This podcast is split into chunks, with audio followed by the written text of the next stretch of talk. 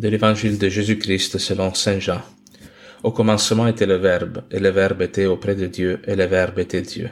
Il était au commencement auprès de Dieu. C'est par lui que tout est venu à l'existence, et rien de ce qui s'est fait ne s'est fait sans lui. En lui était la vie, et la vie était la lumière des hommes. La lumière brille dans les ténèbres, et les ténèbres ne l'ont pas arrêté. Il y eut un homme envoyé par Dieu. Son nom était Jean. Il est venu comme témoin pour rendre témoignage à la lumière, afin que tous croient par lui. Cet homme n'était pas la lumière, mais il était là pour rendre témoignage à la lumière. Le Verbe était, la vraie lumière qui éclaire tout homme en venant dans le monde. Il était dans le monde, et le monde était venu par lui à l'existence, mais le monde ne l'a pas reconnu. Il est venu chez lui, et les siens ne l'ont pas reçu. Mais à tous ceux qui l'ont reçu, il a donné de pouvoir devenir enfants de Dieu, eux qui croient en son nom. Ils ne sont pas nés du sang, ni d'une volonté charnelle, ni d'une volonté d'homme. Ils sont nés de Dieu. Et le Verbe s'est fait chair, et il a habité parmi nous, et nous avons vu sa gloire, la gloire qu'il tient de son Père comme Fils unique, plein de grâce et de vérité. Jean le Baptiste lui rend témoignage en proclamant, C'est de lui que je dis, celui qui vient derrière moi est passé devant moi, car avant moi il était. Tous nous avons eu part à sa plénitude. Nous avons reçu grâce après grâce, car la loi fut donnée par Moïse, la grâce et la vérité sont venues par Jésus-Christ.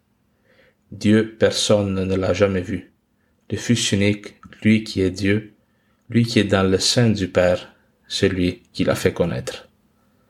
Acclamons la parole de Dieu. Louange à toi, Seigneur Jésus.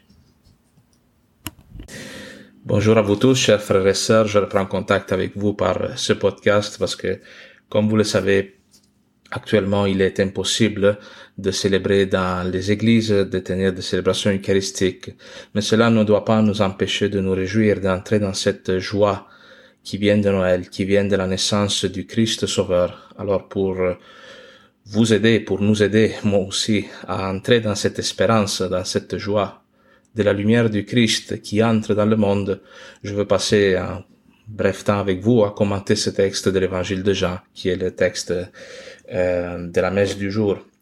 Moi, dans ce texte, je trouve très intéressant cet affrontement qu'il y a entre la lumière et les ténèbres. Dès le début, hein, on dit, il était au commencement auprès de Dieu, c'est par lui que tout est venu à l'existence et rien de ce qui s'est fait ne s'est fait sans lui. En lui était la vie, et la vie était la lumière des hommes. La lumière brille dans les ténèbres, et les ténèbres ne l'ont pas arrêtée. En l'évangile de Jean compare la venue du Christ comme une nouvelle Genèse, nous, on le sait que dans le premier chapitre de la Genèse, la première chose que Dieu fait, c'est de créer la lumière. On dit ceci, la terre était informe et vide, les ténèbres étaient au-dessus de l'abîme et le souffle de Dieu planait au-dessus des eaux. Dieu dit que la lumière soit et la lumière fut. Dieu vit que la lumière était bonne et Dieu sépara la lumière des ténèbres. La, première, la première victoire de Dieu sur la mort, c'est le fait de créer la lumière la lumière de Dieu brille dans les ténèbres. Et la fête de Noël vient justement dans ce temps de l'année où l'obscurité règne sur la terre. C'est le temps de l'année où on a moins de d'heures de lumière, non? Et c'est à ce moment-ci, les anciens justement fêtaient les Romains, par exemple, la fête du Sol Invictus, du soleil victorieux, pour célébrer cette lumière qui prend le dessus des ténèbres. Alors dans ce même sens, il est peut-être intéressant de s'arrêter un peu sur le sens juif de la fête de Hanouka. Vous savez que le peuple juif dans ce temps-ci célèbre cette fête de Hanouka euh, le 25 du mois de Kislev, on dit. Et cette fête rappelle la victoire des Maccabées contre Antiochus Épiphane. Qu'est-ce qui se passe? Euh, Si vous allez lire euh, le livre des Maccabées, c'est un livre de guerre qui raconte que euh, autour de 160, à peu près 170 avant Jésus-Christ, il y a un roi grec, Antiochus Épiphane, un des successeurs d'Alexandre le Grand, qui euh, envahit Jérusalem, attaque la ville de Jérusalem et en prend possession. Et la chose la plus grave qu'il fait, c'est qu'il installe dans le temple un idole. Et cela est extrêmement grave. Le prophète Daniel va parler de cela comme étant l'abomination de la désolation. Euh, il va profané, on pourrait dire, la présence de Dieu. Vous savez que dans le Sancta Sanctorum, dans le lieu le plus intérieur, le plus intime du temple, euh, il y avait la présence de Dieu. C'était le, la place où Dieu demeurait au milieu de son peuple. Alors, le, ce roi païen non circoncis entre dans le temple et il installe une statue d'une divinité euh, grecque à la place. Pour les Juifs, cela est extrêmement grave au point qu'il y a le mouvement des Maccabées, qui est un mouvement de résistance armée, qui commence une guerre et miraculeusement, on pourrait dire, réussissent à gagner. Ils, ont le dessus contre l'armée la plus puissante de leur époque, qui est l'armée grecque, en particulier de l'armée séleucide, et euh, ils, euh, le 25 de Kislev de 164 avant Jésus-Christ, ils font une fête de dédication. Ils doivent purifier le temple de cette euh, souillure qui a été apportée par les païens. Alors ils font cette fête que les juifs célèbrent encore aujourd'hui, qui est appelée aussi la fête des Lumières, la Hanouka. Pourquoi? On dit d'ailleurs, la tradition juive raconte que euh, lors de cette nouvelle dédicace du temple, il y a eu un miracle parce que vous savez que dans la tradition juive, il y a ce euh, chandelier à sept bras, non? Et La menorah qu'on appelle, qui brille en permanence, brillait en permanence devant le Sancta Sanctorum, la présence de Dieu dans le temple. Et euh, cette lampe était une lampe à l'huile. Et on devait utiliser seulement de l'huile pure pour alimenter la flamme de cette lampe. Alors il, là encore, comme dans la création du monde, il n'y a pas de lumière. Il manque la lumière l'histoire raconte que euh, les Maccabées, justement, pour la dédicace du temple, réussissent à retrouver une seule fiole d'huile pure et ils l'utilisent, mais cette fiole, il suffisait seulement pour une journée, pour brûler pendant une journée. Et miraculeusement, cette lumière continue pendant huit jours. Alors pourquoi je parle de cela? Parce que dans le Noël chrétien, c'est un peu la même chose qui se passe. C'est-à-dire, Dieu envoie son Fils dans le monde parce qu'il voit que le temple intérieur de chacun de nous, notre âme, des fois, est profanée par l'idolâtrie, par les souffrances, par euh, les non-compréhensions, mais surtout par notre péché. Hein. Nous, on voit aujourd'hui comment dans le monde, des fois, règnent les ténèbres. Et surtout ces temps-ci, nous n'avons pas de misère à le voir, non? À cause de la pandémie, à cause du fait que nous nous sentons privés de liturgie. Alors, on voit une ténèbre qui semble triompher. Eh bien, Dieu le Père, il envoie son Fils dans le monde pour devenir, pour être la lumière des hommes, pour que lui vienne allumer une lumière en nous, qu'il fasse de nous une lumière pour le monde. Hein, on dit dans ce texte de Jean que nous sommes en train de proclamer, le Verbe était la vraie lumière qui éclaire tout homme en venant dans le monde. Le Christ, il ne brille pas seulement pour soi, il ne fait pas seulement rayonner la gloire de Dieu pour être vénéré. Cette lumière-là que le Christ apporte dans les ténèbres de notre cœur, de notre monde, sont pour nous nous éclairer à nous tous. D'ailleurs, Jésus-Christ, il va parler dans Matthieu 5, 14, il dit que l'Église est la lumière du monde. Vous êtes la lumière du monde. Une ville située sur une montagne ne peut être cachée. Et on n'allume pas une lampe pour la mettre sous le boisseau.